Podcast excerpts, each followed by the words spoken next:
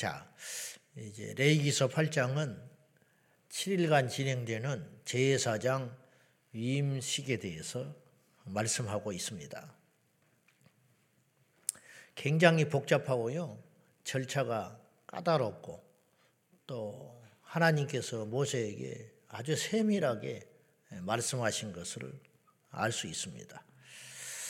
먼저 제사장은 하나님께서 명하신 아론의 후손, 아론과 그의 후손만 제사장의 가문이 되게 하셨어요.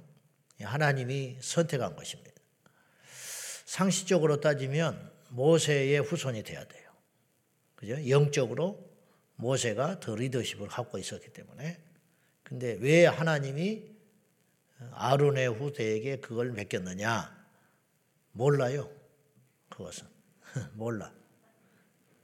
단지 네이지파라는 건 같지요. 혈통은 같지. 형이기 때문에 그랬나? 꼭 의미를 부여하자면 그럴 수 있고 또 모세는 더 분주한 일. 이제 이스라엘을 광야에서 40년 동안 실질적인 리더십을 발휘해야 할 사람이기 때문에 그랬는가? 중요한 건 하나님이 그렇게 했다는 게 중요하다는 거예요. 몰라요, 우리는. 어쨌든 원칙은 제사장이 되고 싶어서 되는 건 아니다. 반대로 피할 수 있다고 피해지는 것도 아니다. 예, 하나님의 일방적 선택. 그래서 후유증도 많아요. 무슨 말이냐면 엘리의 후 두 자식이 제사장이 되잖아요. 그 자격 없는 것입니다. 원래 제가 볼 때 어릴 때부터 싹수 없었을 거예요. 근데 어, 필연적으로 제사장이 되는 거예요. 그거에 대해서 백성들이 불만은 가질 수 있지만 갈아치우지는 못하는 거예요. 왜냐? 하나님이 그렇게 정했으니까. 네. 때때로 우리는 우리 뜻대로 인생이 안 될 때가 참 많아요. 음. 그리고 하나님이 하시는 일에 대해서 얄팍한 지식과 생각으로 이랬으면 더 좋을 것 아닌가. 그렇게 생각할 때가 많습니다. 우리가 이 땅에서 가진 시야로 볼 때는 얼마든지 그럴 수 있습니다. 그러나 시간이 흐르고 하나님 앞에 갔을 때 우리가 선다면 우리는 아무 소리 못할 것이다. 그런 생각을 해봐요. 한나를 나의 유익과 당장에 좋을 것을 위해서 고치면 전체가 틀어지는 거지. 하나님께서 행하신 일을 인간이 헤아릴 수 없다. 그래서 중요한 건 하나님께 순종하는 것이 우리 인생에 있어서 최상이다. 그렇게 볼 수 있습니다. 자, 아무튼 선택한 다음에 모세가 아론과 그의 조카지요. 그러니까 아론의 자식들을 물로 씻어냅니다. 물로 씻어서 정결하게 한 다음에 예복을 입힙니다. 자, 여기서 이제 예복이라는 건 중요한 의미가 있어요. 그거 뭐냐? 구별이다. 구별. 예. 아무나 입을 수 없지요. 반대로 입는 순간 그 사람은 특별한 일을 위해서 부름받은 존재가 되는 거예요. 그러니까 제사장은 제사장도 죄인이에요. 제사장도 사람이고 제사장도 실수예요. 제사장도 허물이 많아요. 제사장도 일반 백성만도 못한 인격과 대먹지 못한 기질을 갖고 있는 사람도 분명히 있어요. 그러나 예복을 입힘으로 입힘으로 그 일에 대한 정당성을 하나님께서 주시려고 하는 것이고 또 하나는 온 회중이 모인 데서 위임식을 가져요. 음, 그러니까 아론과 그의 후대만 모이라 해가지고 번잡스럽지 않게 하지 않고 온 회중을 모이라. 그래놓고 일주일 동안 제사장 임식을 갖는 것은 제사장들을 백성들 앞에서 권위를 주는 거죠. 그래서 침해받지 못하게 하고 사후 이 전통은 계속 이어져 가지고 어, 사울 왕 때까지 이어졌다는 걸 알 수 있어요. 그 뒤에도 물론 그렇겠지만 무슨 말이냐면 사울 왕이 불순종하고 함량 미달의 왕이 되고 나중에 변질되잖아요. 교만해서 변질되긴 하지만 사월조차도 넘지 않은 선이 있었어요. 그게 뭐냐면 제사를 집례하는 것에 대해서는 두려워해요. 그래서 사무엘이 올 때까지 기다린다고. 기다리다가 기다리다가 늦게 오니까 제사를 드려요. 이건 뭐냐면 백성들의 그 백성들 모두에게 사람들 사이 이스라엘 백성들 사이에 금기가 있었다. 넘지 못할 선이 있었다. 근데 이거 넘지요. 사울이 결국은 넘기는 하지만 그렇게 정해진 룰이 있었다는 거죠. 그래서 제사장은 어, 제사를 집내야 하는 하나님 앞에 사명이 있다. 그래서 그거는 함부로 누가 더 제사를 잘 지낼 수 있다고 해서 세워지는 게 아니고 특별히 그 일이 대단해서가 아니고 제사 집례하는 게 사실 따지면 뭐가 어렵습니까? 하루면 배우지. 예? 하루면 배우지. 뭐 옆에서 딱 보면은 아 저거 뭐 재물 가져온 사람은 뭐 안수해주고 그 다음에 또 할 일 있으면 축복해주고 그 다음에 성전에 들어가서 감남유 부어가지고 불 안 꺼지게 확인해보고 뭐 그런 거 하면 되잖아요. 그래서 음, 그 다음에 그 번제단에 그 제물을 드릴 적에 불을 살피고 이렇게 해서 뭐 이런 거. 뭐 그다음에 짐승 잡아서 피를 뿌리는 거. 그다음에 나온 기름으로 기퉁이 발라 가지고 거룩하게 하는 거. 그거 한나절이면 배울 수 있어요. 바보 멍충이 아니면. 근데 그 일이 어렵고 대단해서가 아니라 하나님께서 아론과 그의 후대에게만 그 일을 맡기셨다. 그 뭐냐? 질서라는 거죠. 질서. 그렇지 않으면 어떤 일이 벌어져요? 중구난방 돼가지고 엉망진창 되는 거죠. 이스라엘 백성들이 끌고 가가지고 제사장이 없다. 그럼 알았어, 내가 할게. 뭐 이렇게 막 복잡해지는 일이 생기는 것이고 그렇게 함으로 전체 공동체 안에 무질서한 세상이 돼버리는 거예요. 그러면 어, 이게 꼬여버리게 되는 거죠. 아마 그런 것들을 막고자 하나님께서 세밀하게 옷 하나 입는 거, 그 다음에 자세 하나, 심지어는 어, 하체를 보이지 못하게 하시고 속바지를 입히시고 그 복잡한 옷을 입혀가지고 어? 열두 보석을 달게 하시고 머리에는 관유를 관을 씌우시고 에봇을 입히시고 그 다음에 바닥에는 또 성류를 새겨놓은 방울을 달게 하시고 뭐 이런 엄청나게 복잡한 어, 의복을 입히셔가지고 그 일을 하게 하셨다 그런 뜻이죠. 그래서 이제 제사장 위임식에 제사장을 먼저 거룩하게 하시고 그 다음에 그 제물을 드릴 때 나오는 기름이나 피로서 그 성물 성전 안에 쓰여지는 기물에 발라가지고 어떻게 해요? 거룩하게 했다. 어제도 잠깐 언급했지만은 기물에다가 옷에다가 피를 뿌리고 기름을 뿌린다면 그건 더 지저분한 것이지 그런다고 그것이 깨끗해지냐 인간적으로 그러나 그렇지 않다. 그건 뭐냐? 하나님께서 그렇게 치는 거예요. 인정하는 거. 인정하는 거. 자, 그래서 제사를 드릴 때 필수적으로 필요한 게 있다. 그건 뭐냐? 제물도 필요하고 제사장도 필요하고 성전도 필요하지만 정말로 필요한 게 있어요. 그느냐? 합의된 약속이 있는 거예요. 제사장과 제사를 드리는 그 주체, 죄인이든 문제가 있든 속건제를 드리든 뭐 화목제를 드리든 어떤 제사든지 간에 분명히 둘 사이에 하나님과 그 백성들 사이에 제사장과 백성들 사이에 제사장과 하나님 사이에 무언의 약속이 있다는 거예요. 그게 뭔지 아세요? 믿음. 믿음. 어떤 믿음이냐? 자, 첫째로 제사장이 제물에게 안수할 적에 이 사람의 죄가 이 제물에게 들어가나이다. 그 믿음이 제사장에게도 있어야 되고 그 제사를 드리는 죄인에게도 그 믿음이 있어야 돼. 믿음이 없으면 제사가 성립이 안 되는 거예요. 성립 자체가 안 돼. 그리고 제사를 드린 다음에 어떤 믿음이 있어요? 이 속죄 제사를 하나님이 받으신다는 믿음이 있어야 되는 거예요. 그리고 드린 다음에 돌아갈 때에는 내가 주 안에서 이 속죄 제사를 드림으로 나는 죄를 용서받았다. 근데 이 믿음이 없으면 이 제사 자체가 성립이 안 되는 거예요. 헛고생만 하는 거야. 매사에 헛고생만 하고 있는 거예요. 근데 모든 제사가 믿음으로 드렸겠냐? 여기에 이제 문제가 있는 거죠. 그렇지 않을 가능성도 충분히 있다. 왜? 본인이 준비가 안 돼 있는 제사장이 준비가 안 돼 있다.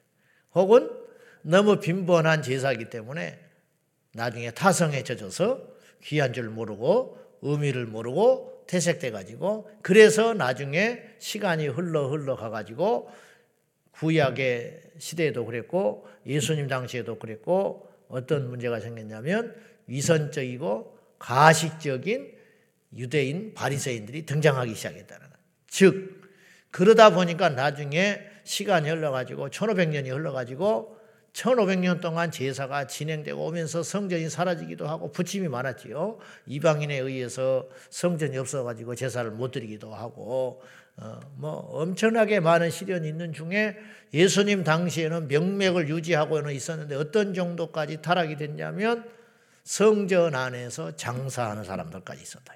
성전 안에서. 그것을 통해서 이득을 삼는 사람. 그러면 제사장은 디베이트를 안 받았겠냐? 뒷돈으로.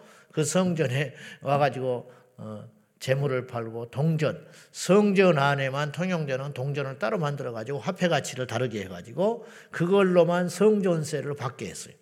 밖에 나가서는 쓸 수 없는 돈. 근데 문제는 예를 들면 이것이 만 원짜리라면 10만 원에 사가지고 성전에 와서 환전을 해가지고 그걸로 성전세를 그러면 9만 원을 예를 들면 이득을 보잖아요. 그 돈은 어디로 갔겠냐 이 말이에요. 이런 되도 되지도 않는 일들이 이건 하나님이 그렇게 하라는 건 아니거든요. 인간이 만들어 놓은 규례. 왜? 오랜 시간이 흘러가지고 그 신성한 제사가 변질됐다. 믿음이 없는 제사가 된다. 남의 이야기 아니에요. 오늘 우리의 예배가 얼마든지 그렇게 변질이 될 수 있다. 2000년 기독교 역사가 흘렀어요. 초대교회 예배와 지금의 예배는 분명히 내가 볼 때는 변질된 부분이 있다. 우리나라 기독교 역사를 약 150년을 본다면 그 초창기 선교사들이 드렸던 그 신령과 진정으로 그렇게 했던 예배, 초대교회 성도들, 우리 한국의 초기 성도님들이 목숨 걸고 드렸던 그 예배, 그 초기 교회 평양신학교 핍박 가운데 목숨 걸고 신학을 해서 지회종이 돼가지고 목회를 했던 그 목사님들의 그 설교나 예배를 집례하는 자세나 이런 것들이 오늘날 우리에게 있느냐 있어야지요. 그런데 인간이 그렇지 않더라. 저부터서. 예. 그것과의 싸움이라는 거예요. 그것이 허물어지면 우리는 헛짓하고 있는 거라. 우리는 하나님이 받으시라고 제사를 드리지만 예배를 드리지만 정작 받아들여야 할 하나님이 받지 않으면 무슨 필요가 있냐 이 말이에요. 네? 우리는 부모를 잘 모신다고 나름대로 효도를 하지만 처음에는 각오를 가지고 모시기 시작했지.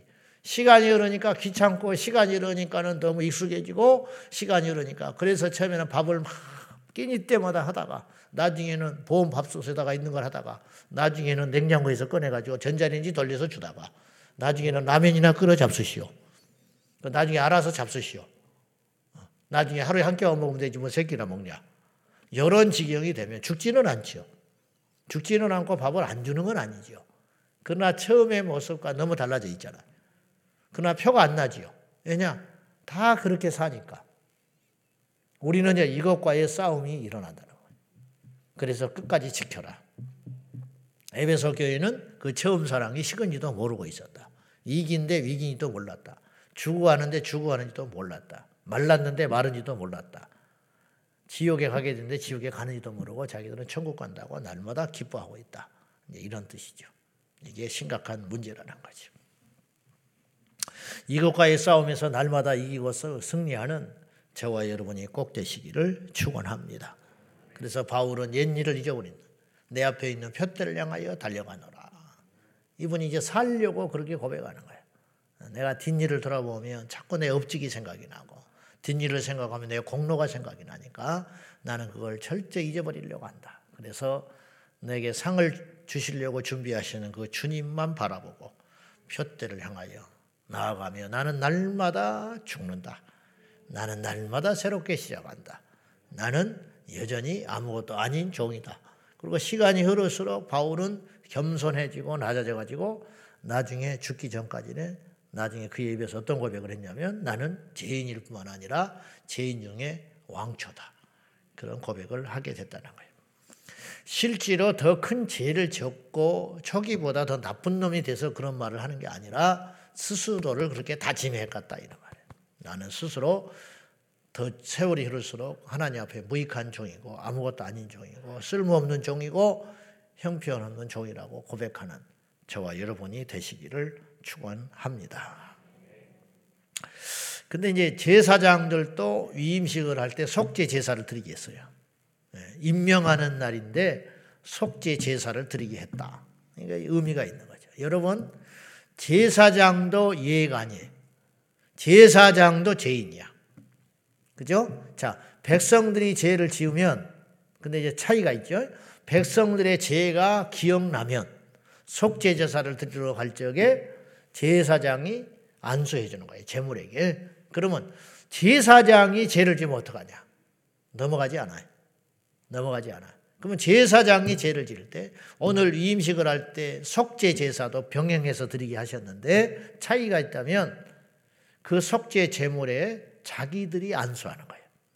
자기들이 안수하는 거예요. 그 차이일 뿐이지 역시 제사장도 똑같은 죄인이다라는 거예요. 특별하지 않아요. 절대로 특별하지 않아. 어떤 직분이 특별하지 않고 모태 신앙이 특별하지 않아요. 목사도 특별하지 않아. 죄인일 뿐이야. 근데 하나님이 설교자로 세운 거예요. 목회자로 세운 거예요. 그것이죠. 그래서 온전한 사람이 하나도 없고 끊임없이 하나님 앞에 나는 죄인입니다. 내 죄를 돌아보며 나의 속죄 제사를 하나님께 드릴 수 있어야 된다. 그런 말이죠. 그러면서 이제 피를 발름으로 거룩하게 됐다고 믿는 거라는 거예요. 믿는 거. 자, 이런 측면으로 보면 성경에 이제 많은 것들이 풀어져요. 무슨 뜻이냐? 에덴 동산에서 아담과 하와 우리가 누차 받는 질문이 있어요. 전도할 때. 네. 시간이 돼서 이야기를 하면 꼭 그 이야기를 해. 그건 뭐냐? 이순신 장군이 구원받았냐고 물어보고 어, 굉장히 이순신에 대해서 관심이 많아요. 이순신 장군이 워낙 훌륭한 분이기 때문에 이순신 장군이 없었으면 우리도 없을지도 몰라요. 아주 훌륭한 분이죠. 이순신 장군이 구원받았냐? 그 구원을 못 받았다 그러면 막 자기들이 흥분해서 난리죠. 그럴 수가 있냐고. 어. 하나님이 결정하실 일이지만 객관적인 측면으로 볼 때는 복음을 못 들었다면 아쉽지만 어떤 사람도 하늘에서 내려온 천사라 할지라도 의롭게 될 수 없는 거죠. 음. 바울도 마찬가지요. 뭐 예수님 외에는 누구도 순교를 해도 그거는 의미가 없는 거예요. 믿지 않았다면 어쨌든 하나님의 기준에 충족해야 되는 거예요.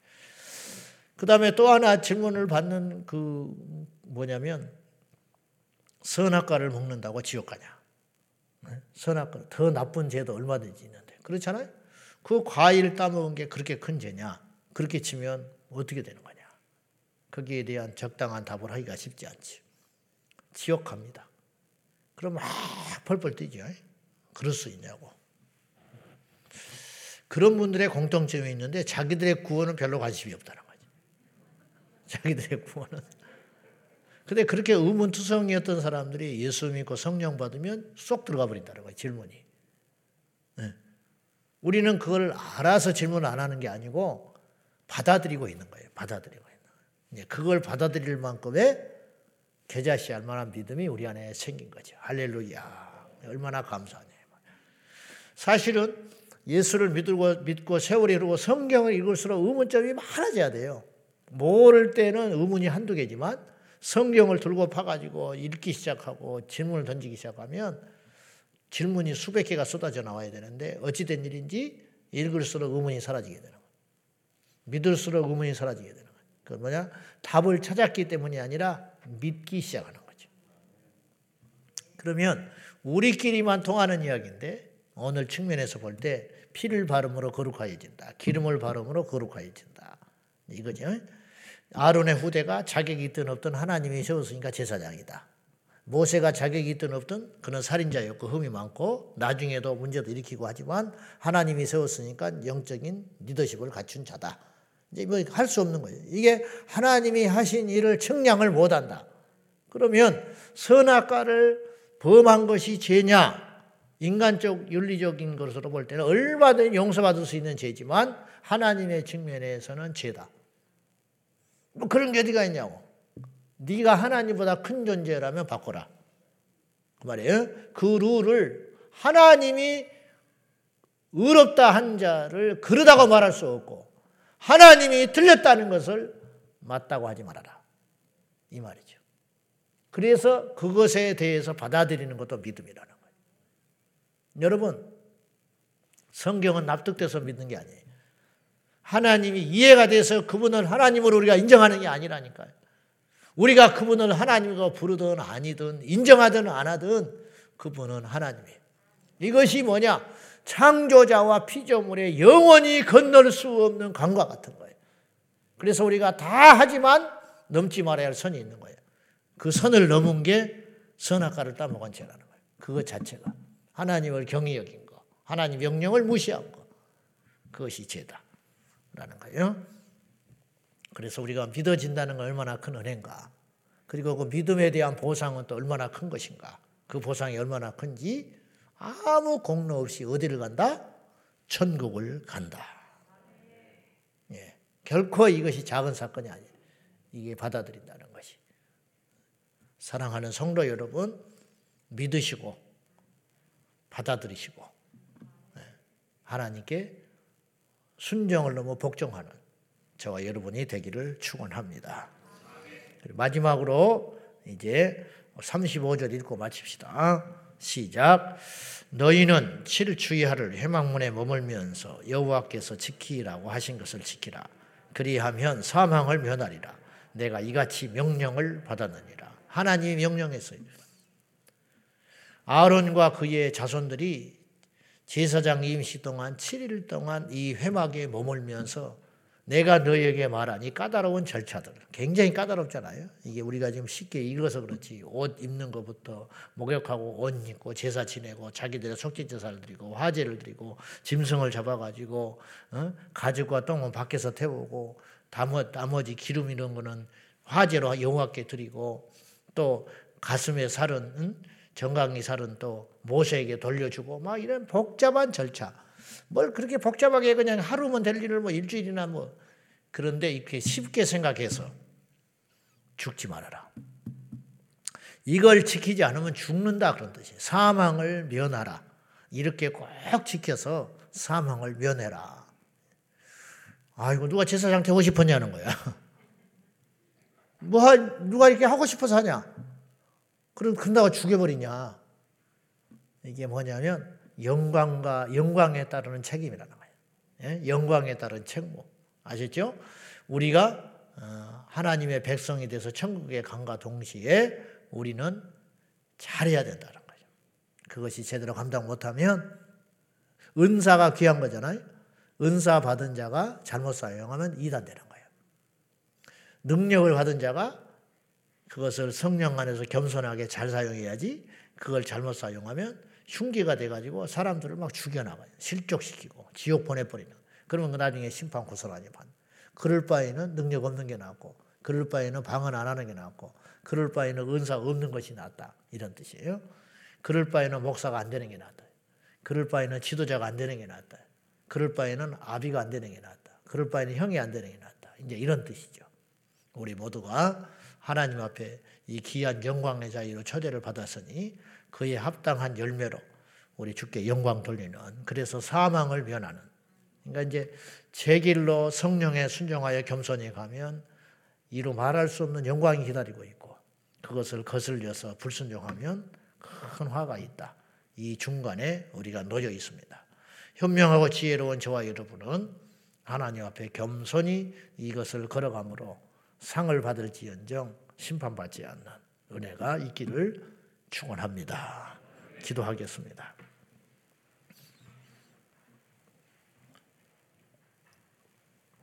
우리는 하나님께 나올 때 믿음이 있는가? 제사는 재물이 문제가 아니고 형식과 절차가 문제가 아니고 그렇게 하라고 하신 하나님의 뜻에 온전히 순종하는 믿음이 필요하다. 주여 주께 나올 때 빈손으로 오지 아니하고 믿음으로 나오게 하여 주십시오. 주께 예배하든지 주님의 일을 하든지 말씀을 읽든지 기도를 하든지 찬송을 하든지 무엇을 하든지 간에 믿음 없이 행하는 모든 것은 죄인 줄 아오니 믿음으로 행하게 해달라고 이 절대 믿음을 주시고 처음 사랑을 지켜나갈 수 있게 해달라고 영적인 긴장감을 가지고 하나님께 날마다 나오도록 우리에게 초심을 잃어버리지 않도록 이 마음 달라고 하나님 앞에 간절히 기도하겠습니다. 살아계신 하나님 아버지시여 이 아침에 이 새벽녘에 제사장 위임식을 통하여 엄하게 우리에게 말씀하시는 하나님의 명령을 받잡습니다. 아버지 하나님 믿음이 없이는 제사가 성립이 될 수 없습니다. 아무리 귀한 제물을 하나님께 최선을 다하여 드린다 할지라도 믿음이 없는 제사는 그것은 내 열심일 뿐이니 우리의 모든 믿음의 행위 가운데 진정한 믿음이 있게 하여 주십시오. 하나님께 나올 적에 예배할 적에 진짜 믿음 있게 하여 주시고 하나님의 일을 행할 적에 진짜 믿음 있게 하여 주십시오. 주님께서 명령하신 룰들과 주님께서 정하신 그 선 안에서 주님의 뜻에 온전히 복종하고 순종함으로 하나님이 기뻐하는 예배자, 하나님이 기뻐하는 사명자, 하나님이 기뻐하는 제사장의 직분을 잘 감당할 수 있도록 도와주시옵소서. 오늘도 우리가 마땅히 하늘의 지혜를 받아서 무엇이 하나님의 뜻인지 알게 하여 주시고 무엇이 하나님을 기쁘게 하는 일인지 알게 하여 주시고 깨닫는 은혜가 우리에게 있게 하여 주시옵소서.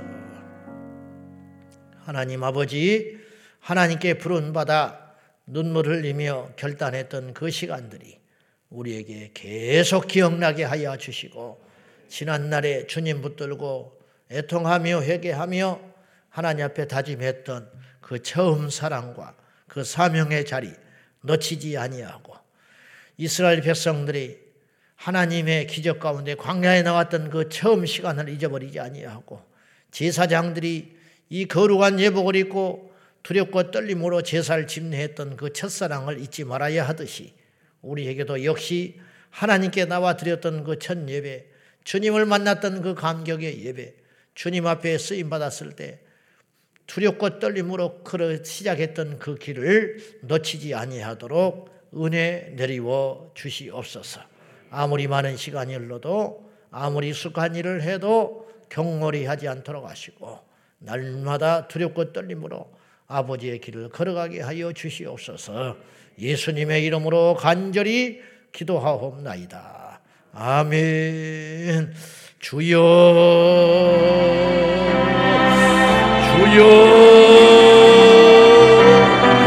주여.